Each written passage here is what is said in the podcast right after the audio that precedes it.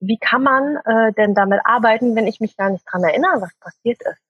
Was machst du da? Mhm. Ähm, so strange, wie das klingt, aber im Grunde genommen brauchen wir keine Erinnerung. Also das äh, geht auch komplett ohne Erinnerung. Also das heißt, und mit Erinnerung meine ich eine Geschichte, die du mir erzählen könntest.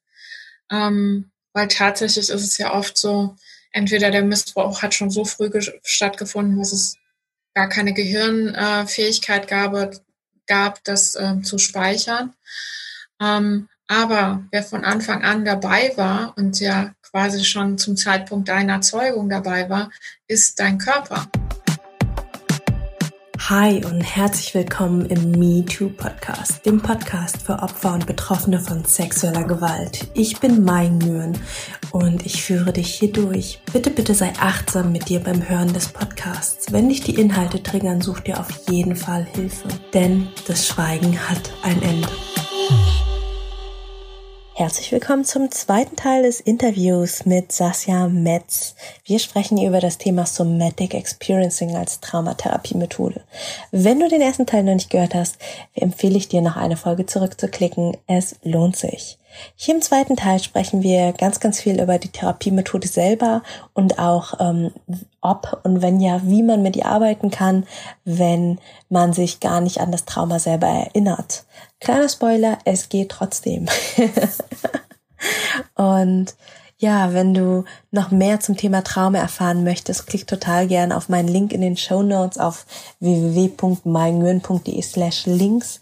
Da findest du meine aktuellen Events. Unter anderem kannst du dir da das Erste-Hilfe-Kit für Trauma runterladen oder auch dich für das Webinar anmelden, ähm, Flashbacks und Trauma, wie die zusammenhängen, wie man Trauma gelöst, ähm, also wie man ein Flashback in den Griff bekommt, das mit dem Trauma zusammenhängt.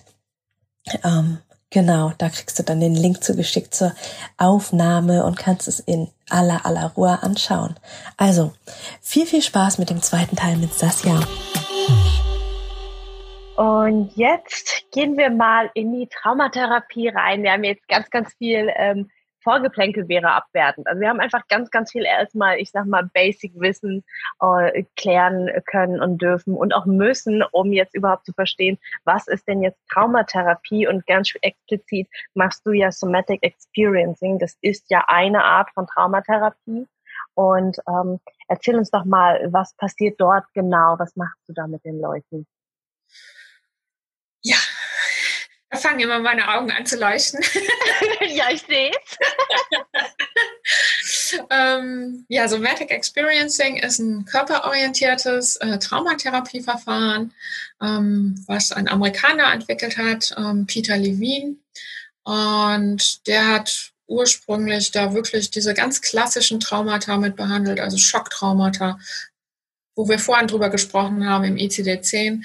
Mittlerweile hat sich das viel, viel erweitert. Also wir sind auch in diesem Begriff von Entwicklungstrauma mittlerweile drin.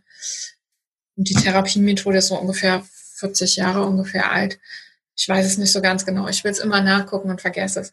ähm, ja, und worum es eigentlich geht, ähm, und das ist auch ein großer Unterschied zu den Traumatherapieverfahren, die es auch gibt. Wir haben wirklich dieses Nervensystem im Blick. Ne? Also wir gucken immer, wo sind wir denn im Window of Tolerance? Ähm, sind wir ja gerade in diesem guten Bereich, ne, wo auch überhaupt Kommunikation und Verbindung zu, also möglich ist. Weil wenn wir, wenn wir uns nochmal an das Window of Tolerance äh, erinnern und wir sind entweder in der Übererregung oder in der Untererregung, in beiden Bereichen ist kein wirklicher Kontakt möglich. In der Übererregung ist hier dieser präfrontale Kortex, logisches Denken, analytisches Denken, Sprachfindung, ist nicht da. Also, und deswegen äh, gibt's ja auch diese Leute, äh, die auch dann tatsächlich in meiner Praxis sind und bei den Kollegen, zehn Jahre Therapie, 15 Jahre Therapie. Die Beschwerden sind einigermaßen gebessert. Aber das Leben ist so, hm, ja, kann besser sein.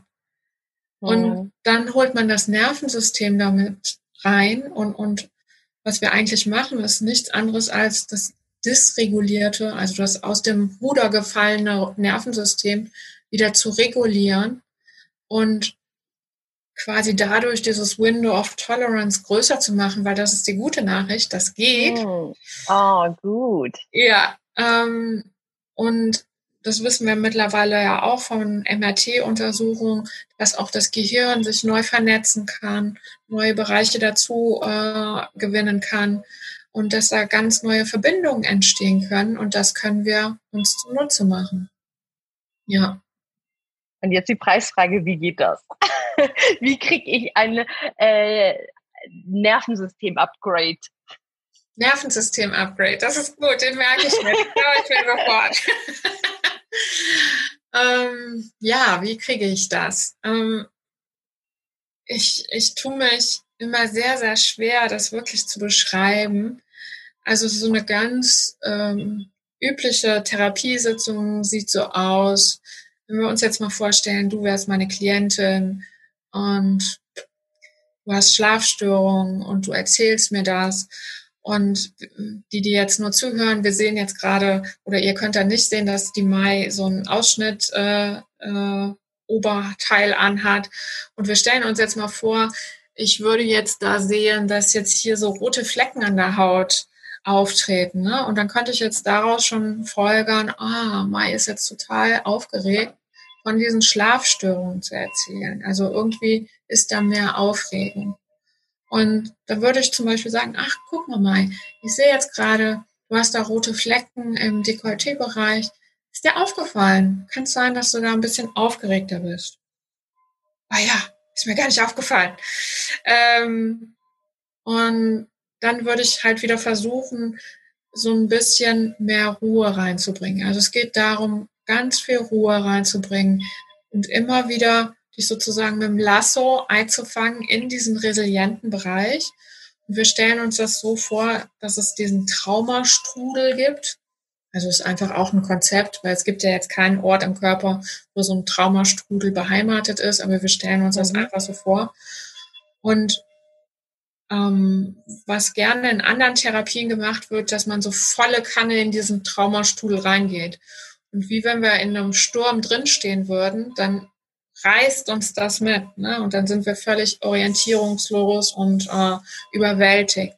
Und was wir machen, wir gehen quasi nur, wenn das jetzt dieser Traumastrudel ist, also ich habe jetzt hier gerade eine Faust geballt, dann gehen wir nur an diesen äußeren Rand von Traumastrudel und gehen dann wieder zurück.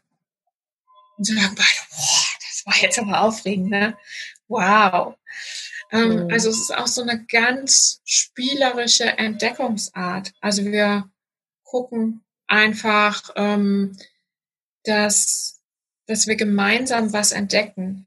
Und ganz oft ist es ja so, dass wir auch natürlich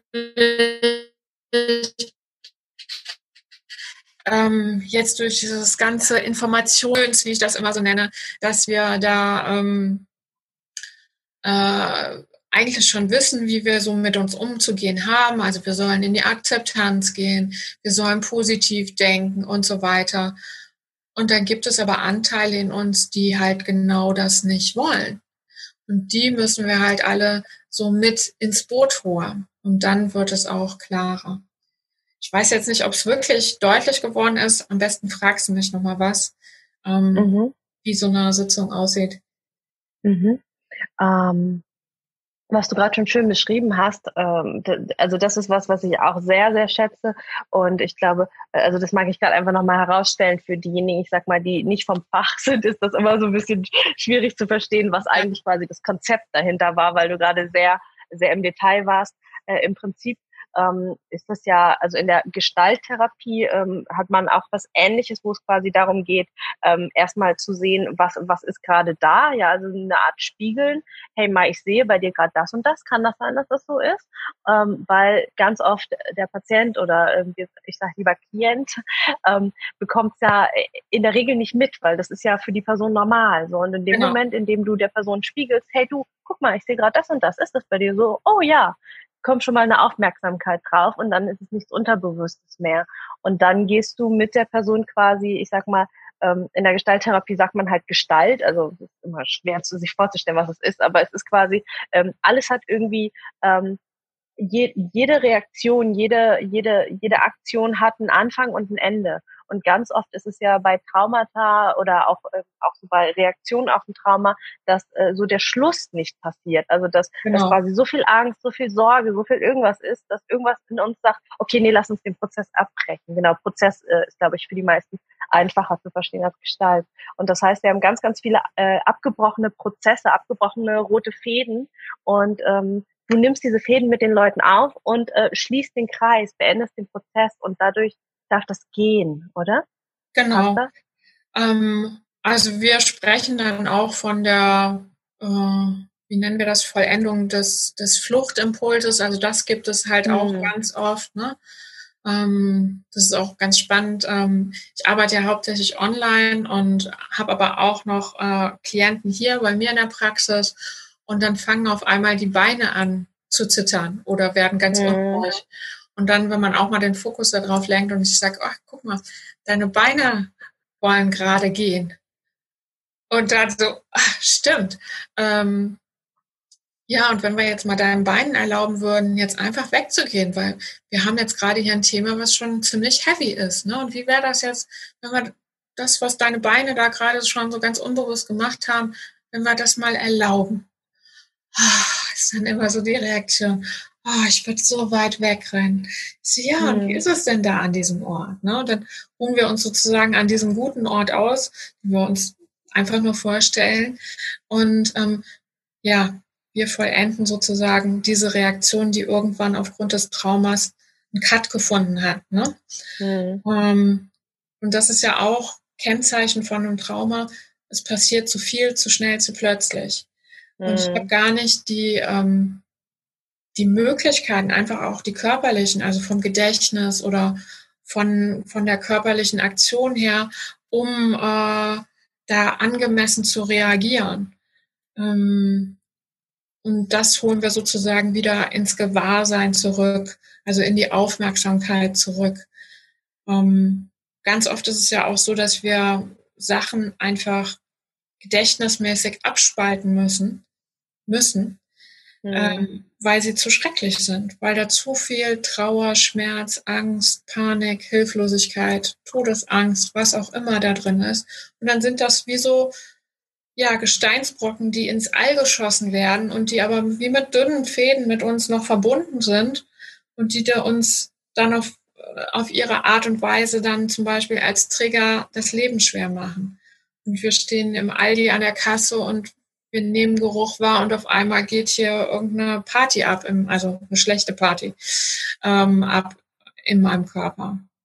Und mhm. quasi diese Gesteinsbrocken, die irgendwie abgespalten sind, die holen wir so ganz vorsichtig, holen wir die wieder rein und alles langsam, in Portionen, leicht verdaulich ähm, und auch mit so einer wirklich, mit so einer Haltung, wollen wir mal zusammen schauen.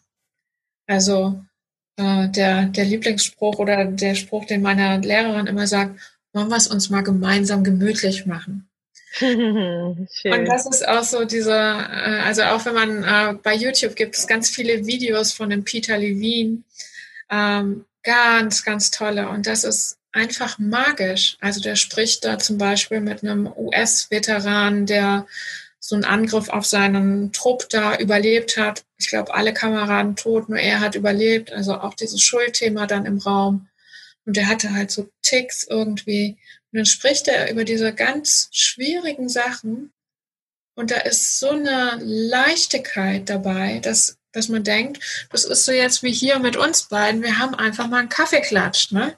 Hm. Oder auch, äh, bei der Ausbildung haben wir mal ein äh, Video gesehen von einer Frau auch mit schwerem sexuellem Missbrauch durch den Großvater. Und der, der macht das so nett, also so, dass es sich so heimelig anfühlt und so trotz dieser Geschichte, also da müssen wir ja nicht drüber reden, dass das schrecklich ist, ähm, aber da ist so eine, also es wird versucht, so eine Leichtigkeit einfach reinzubringen.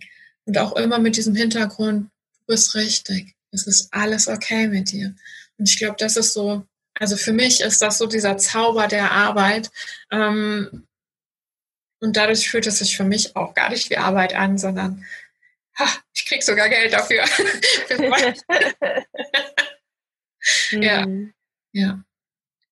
Ich habe das Gefühl, es ist auch ein ganz, ganz starkes ähm, Nachnähren, so nennt man das in der Erzieherarbeit. Ähm, so, das habe ich von Olli mal gelernt. Also ein Kind, ähm, also manchen sagt vielleicht die Psychoanalyse was, ne, dass, dass wir quasi bestimmte Stadien in der Kindheit durchleben und äh, in jedem Stadium brauchen wir bestimmte Dinge und wenn wir äh, das aber nicht in diesem Stadium bekommen, dann ähm, verzögert sich quasi die Entwicklung der anderen Sachen, weil alles aufeinander aufbaut und dann ähm, genau und da, da kam quasi Freud drauf und ähm, dann kam aber auch eben später, äh, äh, kam man drauf, ah, aber nur weil ich es in der Kindheit nicht bekommen habe, heißt es nicht, dass ich jetzt mein Leben lang irgendwie ein Freak sein muss und mein Leben lang diese eine Sache nicht auf die Reihe bekomme, sondern eben, dass man Dinge nachnähren kann und ähm, quasi der Seele das geben kann, was sie damals gebraucht hätte. Und dann äh, verzieht sich quasi, ne, dann zieht so das ganze System hinten dran nach.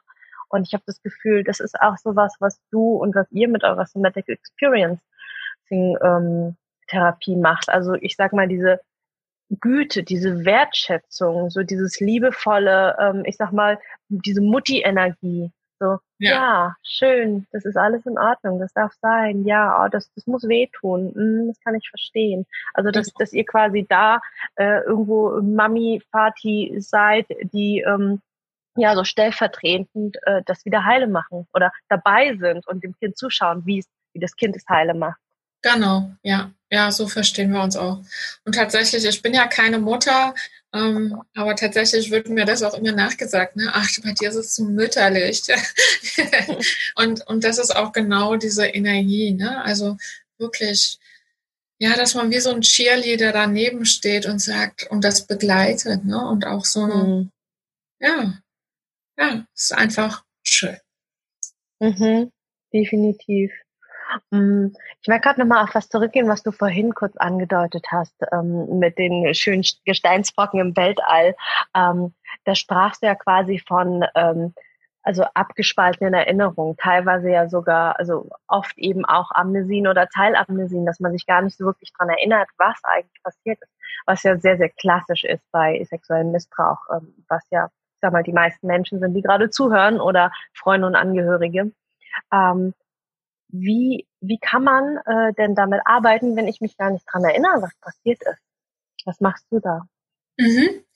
Ähm, so strange, wie das klingt, aber im Grunde genommen brauchen wir keine Erinnerung. Also das äh, geht auch komplett ohne Erinnerung. Also das heißt, und mit Erinnerung meine ich eine Geschichte, die du mir erzählen könntest. Ähm, weil tatsächlich ist es ja oft so, entweder der Missbrauch hat schon so früh stattgefunden, dass es gar keine Gehirnfähigkeit gab, gab das äh, zu speichern. Ähm, aber wer von Anfang an dabei war und ja quasi schon zum Zeitpunkt deiner Zeugung dabei war, ist dein Körper. Und der reagiert ja auf eine gewisse Art und Weise. Und wie ich jetzt eben so fiktiv dieses Beispiel, ach guck mal mal, ich sehe jetzt gerade, dass du da im Dekolleté-Bereich rote Flecken hast.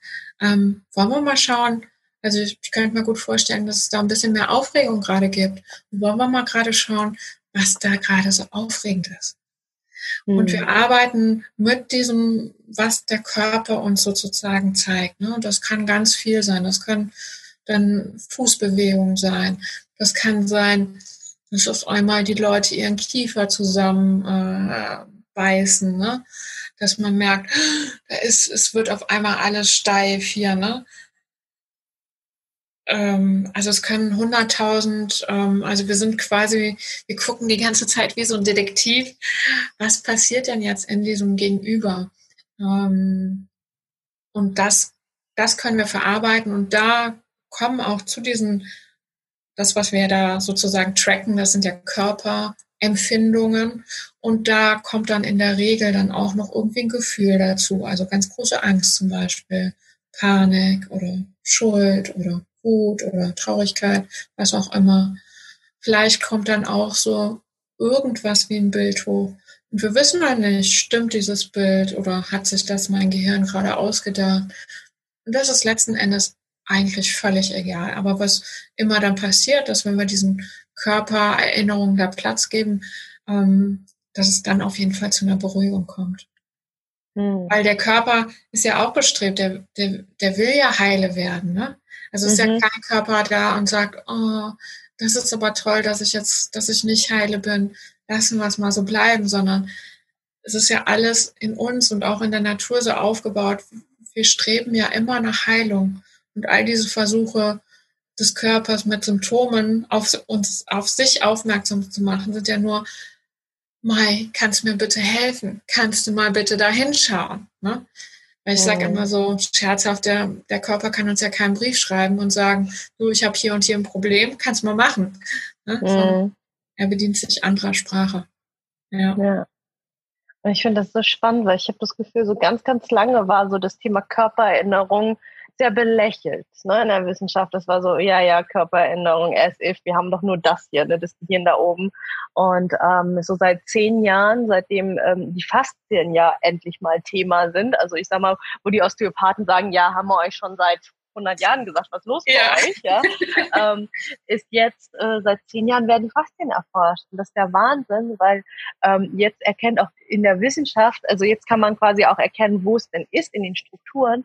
Und ja. ähm, die Wissenschaft hat jetzt eben herausgefunden, ah, die Faszien sind mit hoher Wahrscheinlichkeit unsere Körpererinnerungen. Die Faszien haben, ich habe den Faktor vergessen, ich glaube, es war drei, aber äh, nage mich nicht drauf fest, die haben dreimal so viel mehr Nervenverbindungen als Muskeln. Ja, also wo wir irgendwie äh, denken, oh, unsere Muskeln sind so wichtig, ich muss jetzt zum Bizepstraining gehen und sonst was, ja, sind mhm. unsere Faszien einfach neuronal noch stärker angebunden an unser System und äh, dass quasi wirklich diese Körperänderung einerseits, dass unser Körper sich erinnert und andererseits eben, dass er tatsächliche Erinnerungen im Körper an bestimmten Körperstellen verkapselt. Ich meine, es ist ja kein Zufall, dass zum Beispiel ganz, ganz viele Frauen im Yoga bei Hüftöffnung anfangen zu heulen. Ja, also ähm, es, es gibt einfach ganz bestimmte Körperbereiche, die ähm, mehr in Anführungsstrichen für Themen zuständig sind. Du hast vorhin schon von der Anspannung und Verspannung ja. gesprochen, ja. Also die ganzen, ich meine, ich war ja früher auch in der Wirtschaft, ja, die ganzen gestressten Manager und so, die haben halt alle hier oben den Nacken, ne? Die sitzen dann auch schon so, weil der Körper ja. dann gar nicht mehr anders kann. Ähm, ja, die Frauen dann eben die Hüfte und äh, ganz viele haben ja auch irgendwie dann in der Brust irgendwie eine Atmung und Angst und Beklemmung. Ja. Und ich finde das so spannend.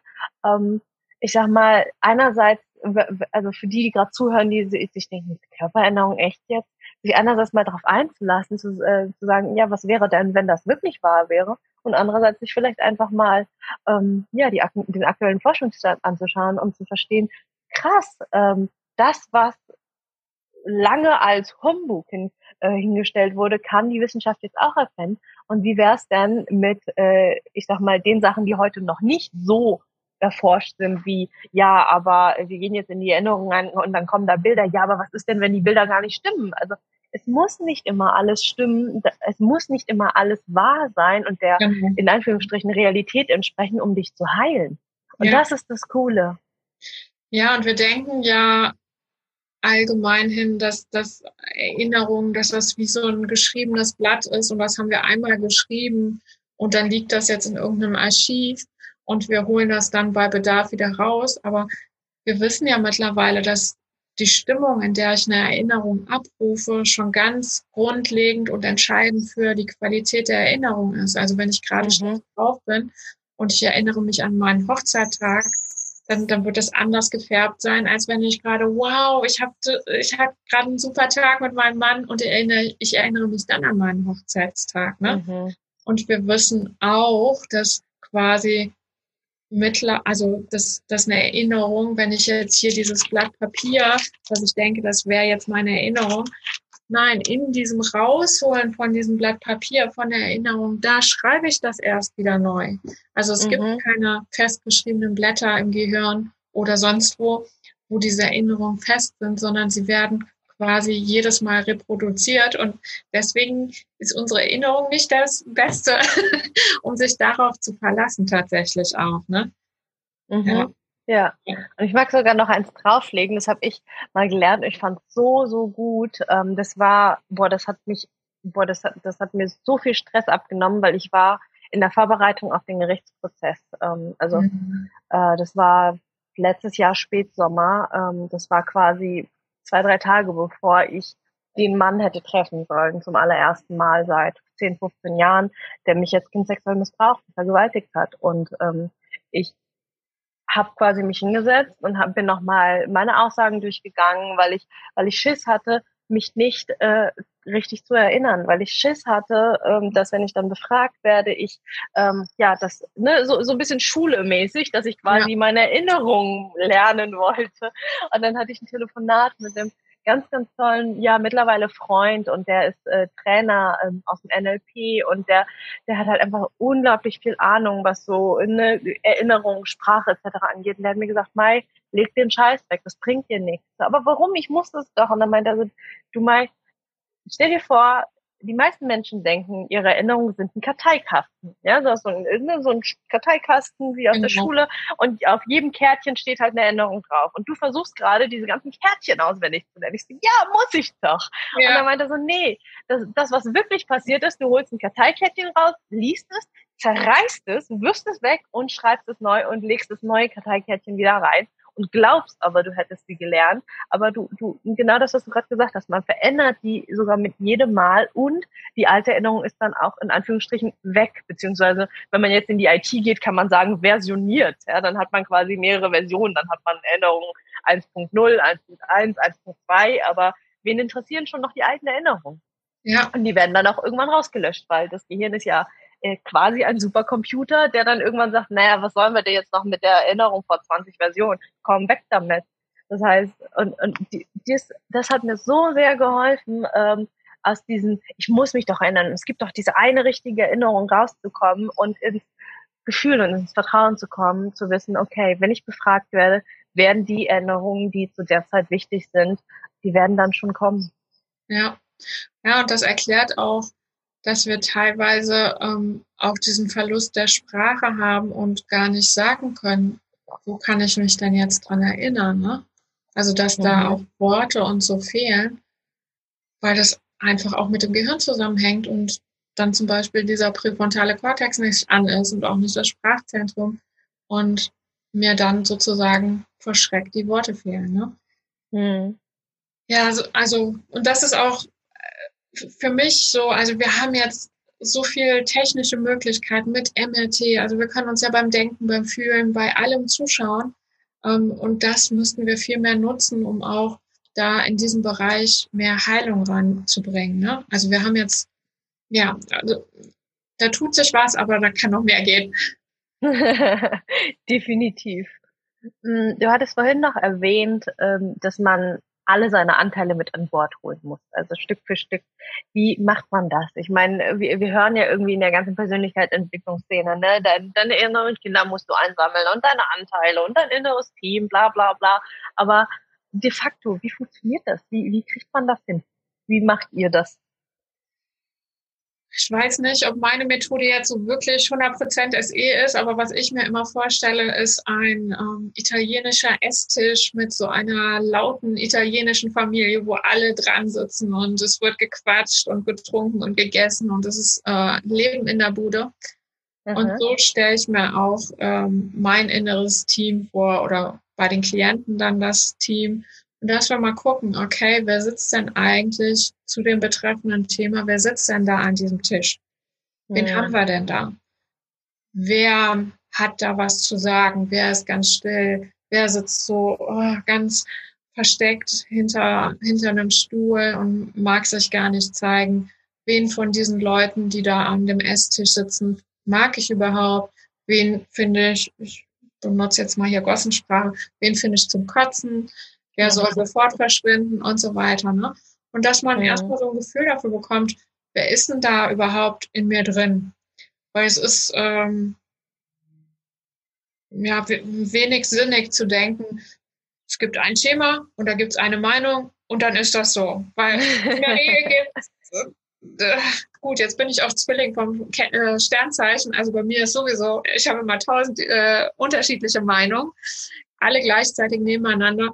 Und wir haben da so ein bisschen, und da kommt dann SE doch wieder wirklich ins Spiel, dass wir sagen, nicht entweder oder, also so schwarz-weiß denken, entweder das eine ist richtig, dann muss das andere automatisch falsch sein, sondern ach, da gibt es jemanden in mir, der sich jetzt sehnt nach mehr Lebendigkeit, nach mehr, ich möchte mich zeigen, ich möchte da sein.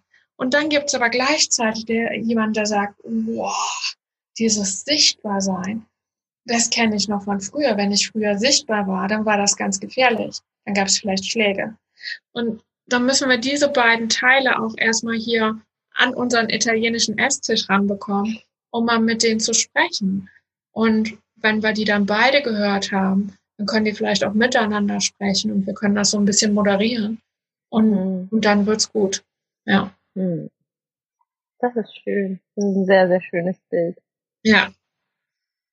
Mhm. Jetzt habe ich gerade nach. Ja, zwei, zwei Sachen eigentlich nur noch. Dann bin ich quasi schon mit meinen Fragen durch. Mal gucken, wo wir dann noch landen. ähm, du hattest, ähm, nee, wo fange ich denn da an? Moment, jetzt muss ich aber mich sortieren. Doch, machen wir es so rum.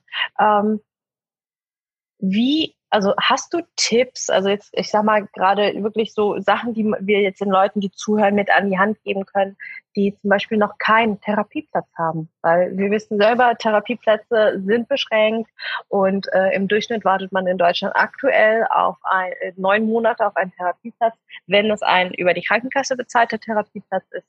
Bei Menschen wie dir und mir, ähm, Heilpraktiker für Psychotherapie, geht das eher schneller, aber ich weiß auch von dir, deine Liste ist ja auch voll und du hast sogar deine Warteliste geschlossen, weil du ein schlechtes Gewissen hattest, ja. dass die Leute so lange warten müssen.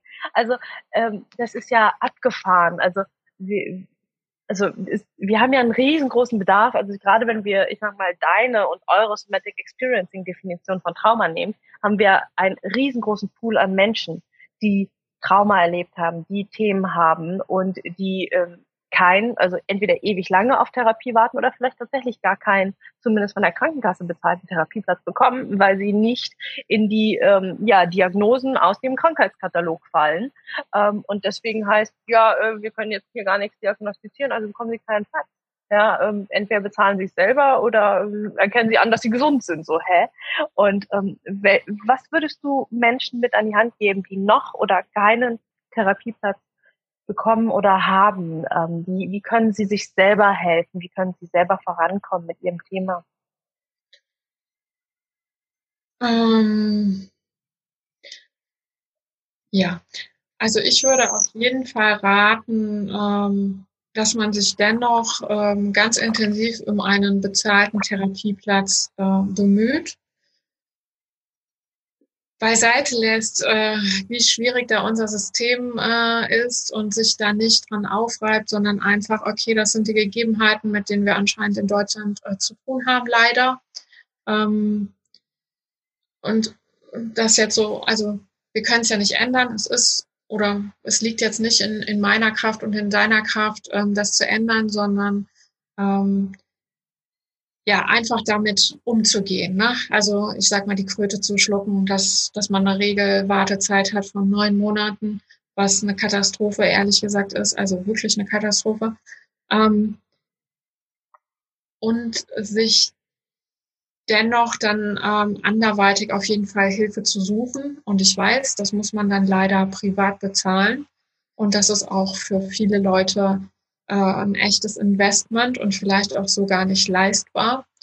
Ähm, und jetzt zum Beispiel im Somatic Experiencing ist das so, also ein Hauptteil meiner Klienten sind wirklich so alte, alte Therapiehasen, die auch äh, noch, noch immer in ähm, konventioneller Behandlung sind, also die ganz brav einmal in der Woche dann zur Verhaltenstherapie oder tiefenpsychologisch fundierte äh, Therapie gehen und die dann sozusagen als Sahnehäubchen oder als Kirsche ähm, auf der Schwarzwälder Kirsch dann zu mir kommen. Und mhm. wir machen dann in der Regel so Abstände von drei Wochen, dass man es auch, also zum einen macht das aus SE-Sicht, also Somatic Experiencing-Sicht, Sinn, dass man auch sagt, okay, wir lassen das jetzt alles mal nachsacken, nachreifen und schauen mal, was sich bis zum nächsten Termin tut. Also es macht keinen Sinn, jetzt jede Woche bam, bam, bam, bam, ne, da sind wir wieder in alten Traumastrukturen drin, mhm. ähm, ähm, sondern es macht da Sinn, auch ein bisschen Abstand zu haben. Und dann, wenn man in der unglücklichen Lage ist, keinen Therapieplatz zu haben, auch keinen herkömmlichen, ähm, dann wirklich zu gucken, okay, komme ich irgendwie an der Selbsthilfegruppe ran? Komme ich irgendwie an, an auch gleichgesinnte Menschen ran? Also ich finde, es macht schon mal einen großen, und da ist auch Social Media toll. Ähm, ich habe jetzt letztens auf meinem Account äh, eine Pimp dein Nervensystem Woche äh, Challenge gemacht. ja. Und ähm, das war so schön, wie die Leute da untereinander agiert haben. Und ich habe, äh, das Post war, war voll. Und wie viele, die auch von sich sagen, ja, ich habe kein Trauma, durch diese Texte aber sehen, oh, ja, vielleicht könnte ja doch was dran sein. Ähm, und wie die da interagiert haben und was da für viele, und da kamen auch ganz viele Nachrichten, also ganz, ganz rührende Nachrichten, die gesagt haben, boah, das tat so gut zu sehen, da sind noch so andere wie ich, die ticken so mhm. ähnlich wie ich. Und wenn man, weil man hat ja dieses Gefühl von, ich gehöre nirgends dazu und ich, ich, ich bin unter diesen, wie viele Milliarden Menschen haben wir auf der Welt? Acht Milliarden, glaube ich. Äh, ich bin der Einzige auf der ganzen Welt, der so bekloppt ist, der so freakig ist und kein Mensch auf der ganzen Welt ist so bescheuert wie ich. Und wenn wir dann mal sehen, ah, guck mal, die denkt ja ähnlich, die fühlt ja gleich, die hat das gleiche Problem, dann relativiert sich das ja. Und man hat auf einmal auch endlich mal wieder ein äh, Zugehörigkeitsgefühl. Äh, ja, dann ist natürlich echt äh, also ich finde Social Media grandios, was man da alles äh, an, an kostenlosen, auch guten Inhalten da konsumieren kann. Ähm, ich habe zufälligerweise hier noch ein paar Buchtipps. Ja, wie schön.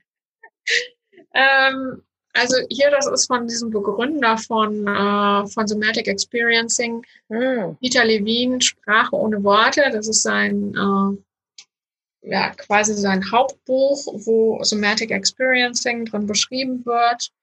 Mhm. Ich habe glaube ich, auch schon viel mal als Hörbuch gehört und höre immer wieder Neues und ah, es ist einfach für mich ein bisschen sowas wie eine Bibel. Ähm, dann ein ganz, ganz tolles Buch ist ähm, das Buch Entwicklungstrauma heilen von Lawrence Heller oder Larry Heller. Mhm. Ähm, da geht es halt um diese Traumata in den ersten drei Lebensjahren. Da wird, also ist Heavy Cost, äh, kann man, muss man immer wieder zur Seite legen, weil das dann einem wie Schuppen von den Augen fällt, ähm, was da eventuell mit, mit, mit mir los sein könnte. Zwei Büch Buchtipps habe ich, dann ist gut. Ähm, auch ganz tolles Buch, Verkörperte Schrecken von Bessel van der Kolk.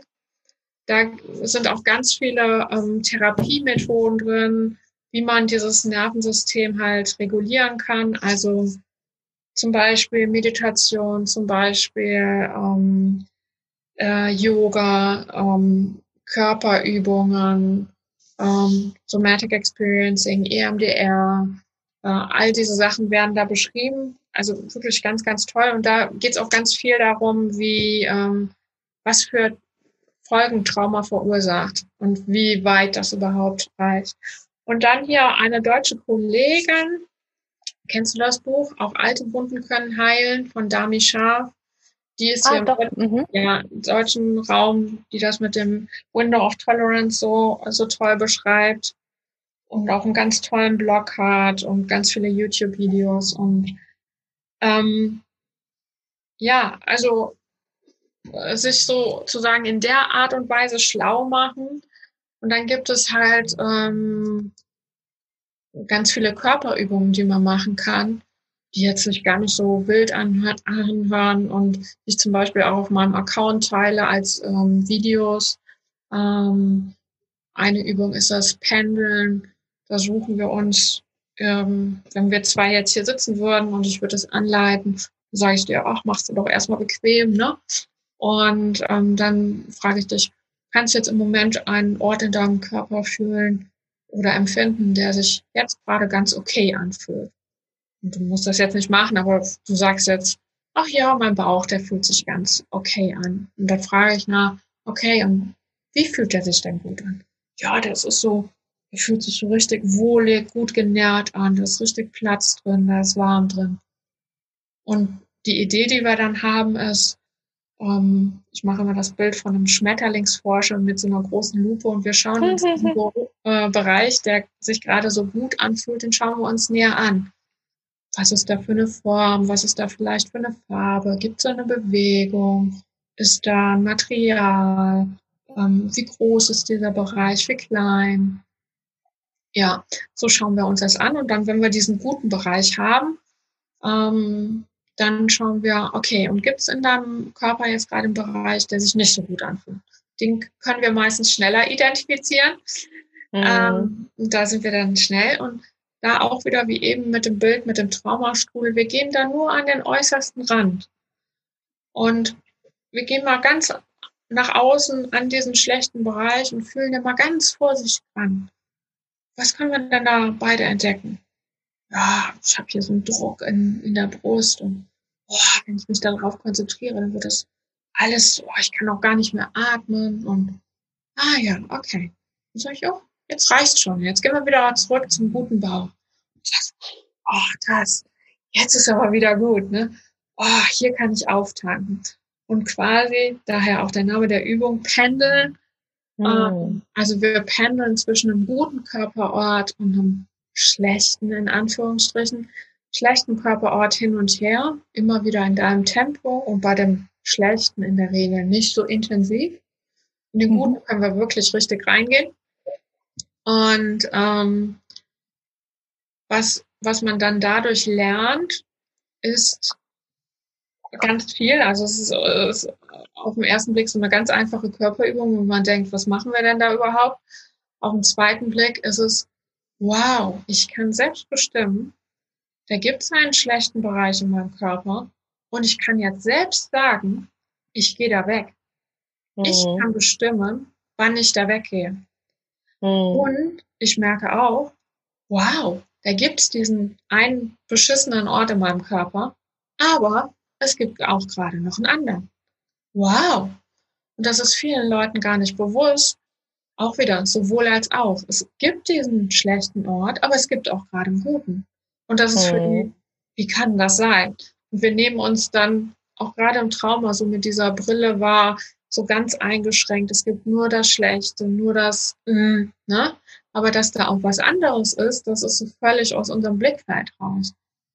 Und das lernen wir dann. Also das ist so eine ganz klassische Übung, die ich auch wirklich den Klienten als Hausaufgabe gebe, ne? täglich, wie Zähne putzen. Ne? Das ist äh, die Gymnastik fürs Nervensystem.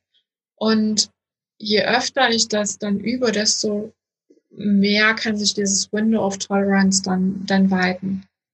Mhm. Das ist so eine ganz klassische Übung. Und da gibt es noch ganz, ganz Super viele, schön. ganz, ganz viele Körperübungen. Und es geht ähm, im Grunde genommen darum, diese Verbindung zum Körper wieder herzustellen. Aber auf ganz langsame und achtsame Art. Also wenn wir nochmal zurückgucken auf die Eingangsfrage, was musstest du lernen? Oder ich glaube, ich habe die noch gar nicht erwähnt, die Frage. Aber das ist immer so unsere, unsere Idee. Was musstest du lernen, um jetzt dieses Symptom zu haben? Hm. Und ich musste vielleicht lernen, fühlen ist gefährlich. Ich musste vielleicht lernen, ich muss besser angepasst sein, weil sonst äh, wird's doof. Ich musste vielleicht lernen, ähm, es gibt nur Liebe, wenn ich äh, artig und nett bin. Oder ich musste vielleicht lernen, es gibt nur Verbindung zu meinen Eltern, wenn ich unsichtbar bin. Na, und das sind so diese alten Sachen, die wir dann mitbringen und die für, aus dem Frühjahr Sinn machen, aber heute nicht mehr so viel, weil wir können uns unsere Schokolade ja selbst im Rewe kaufen, wenn wir wollen. ja, heute sind wir groß. Heute sind wir groß, genau. Ja. Ja. Hm. Ja. Und ähm, es ist noch nicht fertig, aber ich finde es trotzdem schön, wenn du schon drüber sprichst. Vielleicht äh, ist es ja fertig, wenn die Leute das hören, weil äh, die Podcast-Folgen nehmen wir immer ein bisschen früher auf. Du hast auch ein ganz, ganz tolles Angebot, was du gerade bastelst. Magst du darüber erzählen? Das ist ja quasi auch eine Selbstlernressource. Ja, genau. Äh, ich äh, arbeite gerade mit Hochdruck an so einem ganz kleinen Produkt nur ähm, mit äh, genau diesen Körperübungen auch wirklich zu einem kleinen Preis, dass sich das wirklich jeder leisten kann. ähm, und wo es, wo auch nochmal eigentlich auch das, was wir jetzt hier erzählt haben, also was ist überhaupt das Nerv, was hat dieses Nervensystem mit Trauma zu tun? Dieses Window of Tolerance wird erklärt. Also, dass man auch versteht, okay, warum, warum bin ich denn jetzt in der Panikattacke, ne? Ah, okay. Ich bin die ganze Zeit immer in der Übererregung und jetzt verschafft sich das Nervensystem ein bisschen Luft, indem es Druck abbaut und mir eine Panikattacke schickt, damit wieder ein bisschen mehr Platz in meinem Körper ist. Also sowas erkläre ich und halt ganz, ganz viele Körperübungen äh, zum äh, Download, auch als Audiodatei und ähm, dass die Leute das wirklich für sich zu Hause machen können und für sich auch aktiv werden können. Und ich habe wirklich Leute, die nicht Klienten bei mir sind und nur diese Pendelübung machen und mir schreiben, meine Panikattacken sind weg. Ich, oh. ja, und deswegen, also es ist so, so wichtig, mit diesem, mit diesem Körper, den wir ja haben, zu arbeiten und den wieder ins Lot zu bringen. Und man sieht ja jetzt selbst, ich bin, habe jetzt hier keine Modelmaße oder so, also es geht nicht um Gymnastik oder so, sondern es sind so ganz leichte Übungen, ähm, wir müssen keine Verrenkung machen und Yoga und sonstiges. Ähm, da bin ich ja nicht der Typ für, anscheinend. ähm, sondern es sind auch ganz, ganz einfache Sachen, äh, die, die wirklich jeder zu Hause nachmachen kann. Ne? Und es gibt auch Sachen, die dauern vielleicht gerade mal fünf Minuten und das kann man auch wirklich gut in den Alltag einbauen. Ja. Da, daran arbeite ich gerade und das soll ähm, Mitte August soll das dann rauskommen. Ja. Das klingt gut. Also da werde ich auf jeden Fall ähm, das äh, verlinken oder ähm, also auf jeden Fall mal mindestens das äh, Instagram, dass ihr sie auch findet äh, und da wird das dann auch alles an Infos äh, zu finden sein, wenn es soweit ist. Also einfach da schon mal ein Sneak Peek und vielleicht irgendwann, wenn ihr gerade in der Zukunft seid und das hört, ist das ja schon da und dann könnt ihr vielleicht einfach direkt rausgehen und euch das mal anschauen. Also ich habe da auf jeden Fall Bock. Also sowohl für mich persönlich als auch aus fachlicher Sicht finde ich es einfach super spannend. Also ich bin, ich bin so ein, so ein kleiner Scanner-Delfin. Ich liebe einfach alles, was irgendwie so, ah ja, oh cool, guck mal, das ist Neues, lass mal schauen. Und deswegen bin ich super, super gespannt drauf. Ich finde, ja, ich finde deine Arbeit sowieso mega cool. Auch die ganze Aufklärungsarbeit, die du auf Instagram machst, das ist super, super wertvoll. Also das, das kann, glaube ich, richtig, richtig geil werden. Ähm, Genau. Und dann äh, so meine, sich nochmal letzte Frage, die ich so auf meinem Zettelchen habe. Ähm, wie, also ich fange ich mal andersrum an. Also jemand, der ein Trauma erlebt hat in seiner Kindheit, ähm, für den ist das Trauma ja normal. Für den ist ja der gesamte Alltag, so wie er ist, normal. Ähm, kannst du uns mal erzählen, wie ein Leben ohne Trauma aussieht oder wie der Wechsel von dem einen zum anderen ist, weil du es ja auch selber einerseits erlebt hast und andererseits ja auch immer wieder im Klienten, Klientinnenalltag erlebst. Ähm, was kann ich mir ähm, darunter vorstellen, wenn ich quasi noch im Trauma bin, mir denke, so, ah, ja, ich weiß nicht, also ich würde schon gerne irgendwie, aber ist das Leben dann noch wirklich so viel besser oder ist das nur so eine Steigerung von zwei, drei Prozent? Ähm, Magst du uns da mal beschreiben, wie sieht ein Leben ohne Trauma aus im Vergleich zu vorher? Ja, ich arbeite ja gerne mit Bildern. Äh, ich denke ja in Bildern und mein Bild dazu ist, ähm, dass mein Leben mit Trauma äh, ein Schwarz-Weiß-Film war, ohne Ton. Und das war mein Normal, weil ich wusste anscheinend nicht, dass es mittlerweile auch schon Farbfernsehen gibt und mhm. auch Ton.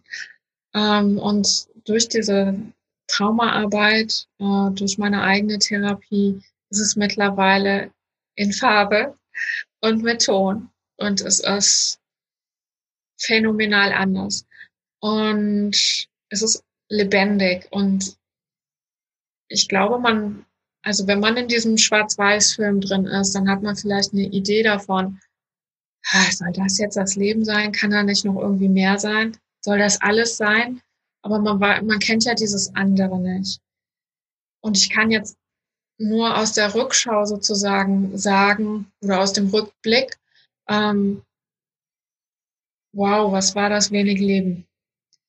Ähm, und damals habe ich gedacht, na ja, es ist ja mal normal gewesen. Es ist halt, das ist halt so, wie Leben ist, ne? ist ja ganz klar. Ähm, deswegen ist es wahrscheinlich schwierig, aus diesem Schwarz-Weiß-Film herauszuerkennen, da könnte noch mehr gehen, also außer diese Sehnsucht vielleicht. Ähm, wenn man aber wirklich so einen kleinen Hauch davon erfahren hat, dann will man auch unbedingt mehr. Ähm, ja, und für mich ist es jetzt wirklich lebendig und, und das heißt auch nicht, ähm, dass mir 24 Stunden am Tag die Sonne aus dem Arsch scheint, ähm, sondern es heißt auch, dass ich natürlich ganz normale Probleme habe, ich streite mich mit meinem Mann, mein Hund funktioniert nicht, ich muss eine Steuererklärung machen und so weiter. Ne? Aber so diese Gelassenheit, wie ich mit dem Leben umgehen kann, das ist komplett anders geworden. Also früher war immer alles Drama, alles war Drama in meinem Leben. Ähm, und jetzt ist es so, da wieder ein anderes Bild. Es ist so, als ob manchmal kommen auch zwischendurch hohe Wellen, aber ich habe jetzt ein super, super Surfboard-Brett äh, dabei und kann diese Wellen halt mitnehmen. Und ja, manchmal kriege ich noch immer äh, eine Ladung Wasser ins Gesicht und muss Salzwasser schlucken. Aber okay, ist, ähm, also es wird einfacher, es wird viel, viel einfacher, das Leben. Und ja, es ist echt ein, echt ein Geschenk. Und deswegen würde es mich auch so freuen, wenn, wenn man mit diesem Thema noch viel, viel mehr Menschen erreichen kann und ja, auch andere endlich Farbfernsehen und Ton äh, entdecken können. Ja. ja. Mhm. Wie ist das es denn bei dir? Super schönes. Genauso. Also bei mir ist es witzigerweise auch genau das gleiche Bild mit dem Fernseher. Okay, und ich cool. Das, ich finde das so stimmig einfach. Also ich habe ähm, ich habe halt, ich sag mal, bis bei mir äh, die in Anführungsstrichen Krankheit, ja, die posttraumatische Belastungsstörung ausgebrochen diagnostiziert worden ist, habe ich ja in meinem Grau und Normal gelebt. Ja, das war für mich normal, dass ich getrieben bin. Das war für mich normal, dass ich halt irgendwie, dass mir total wichtig war, was andere von mir denken und Leistung war total wichtig. Also ich musste mhm. immer, also bei mir ging es immer vorwärts. Ich musste immer, immer. Uh, Moment, muss ich vielleicht niesen, wenn wir schon beim Müssen sind? Geil. Nee, doch nicht, vielleicht später. Ähm, also dieses immer müssen und immer vorwärts. Also das war so, als ob ich irgendwie hinter mir so einen Säbelzahntiger habe, wo ich immer mhm. von weg musste. Und ähm, ja, dieses weg müssen und dieses weglaufen müssen hat mich dann halt irgendwann, äh, ja, hat mich vollkommen gecrashed, weil man kann ja nicht dauerhaft laufen. Nee.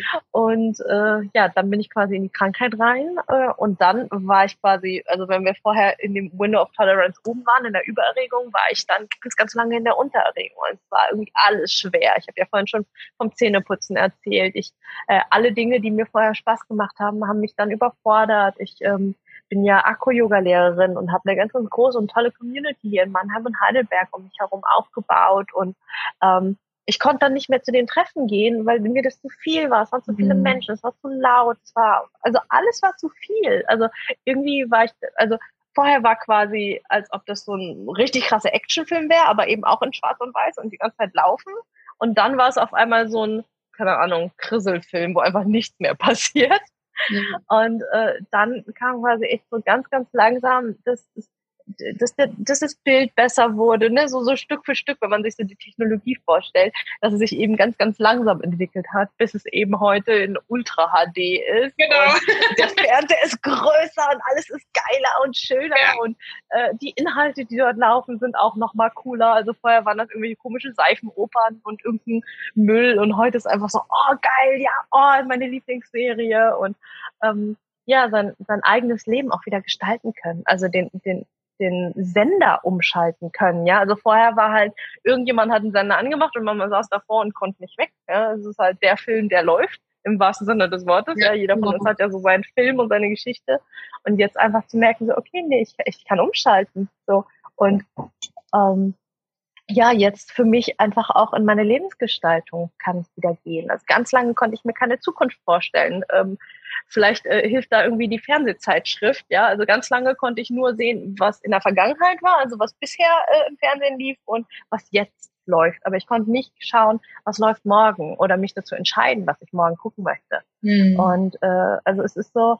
also das, der Blick weitet sich so sehr und das ist so schön und ich bin so dankbar dafür und ja, da rührt ja auch irgendwo der Podcast her, ne, dass ich sage, so, hey Leute, das Thema ist so wichtig. Also ähm, hier heute haben wir sehr viel über Trauma gesprochen, aber das Überthema bei mir ist ja äh, der sexuelle Missbrauch, ja. Und da geht's auch wieder, ähnlich beim Somatic Experiencing, erst einfach, einfach erstmal hinschauen. Was ist denn da eigentlich so? Und dann eben zu spüren, ah, da sind auch andere, ja, das, das Me Too, das Ich auch, das hat für mich genau. so eine genau. Stärke, so ein, oh krass, da geht's noch anderen so. Und da finde ich zum Beispiel deinen Traumaheldinnen-Stammtisch so großartig, ja, äh, dass ihr euch da einmal im Monat online trefft und einfach euch austauscht und klönt. Das ist so stark, weil auch eine virtuelle Gemeinschaft oder auch ja. ein, und se selbst wenn es nur jetzt über einen Podcast ist, dass jemand nur zuhört, ähm, fühlt, fühlt man sich ja trotzdem verbunden. Man ja. denkt, oh krass, da geht's noch anderen so. Das ist so ja. geil. Und dann quasi Schritt für Schritt die eigene Heilung den eigenen Weg der Heilung gehen. Ähm, das ist geil. Also ich meine, wir, wir, werden ja stärker mit jedem Schritt, den wir gehen. Ja. Und ja. Ähm, ja, und ich habe das so sehr gespürt und das mag ich halt so sehr teilen. Und dabei geht es mir tatsächlich gar nicht darum, dass, dass es die eine Heilung gibt, das eine gesund oder den einen Weg mit Missbrauch umzugehen. Ähm, mein Weg war, dass ich angezeigt habe. Mein Weg war, dass ich vor Gericht gegangen bin. Aber ähm, das ist einer von vielen Wegen. Und deswegen mhm. habe ich ja auch andere Menschen, Opfer, Betroffene, Überlebende, wie auch immer sie sich heute nennen, im Interview, um einfach zu zeigen, es gibt ganz, ganz viele Wege, damit umzugehen.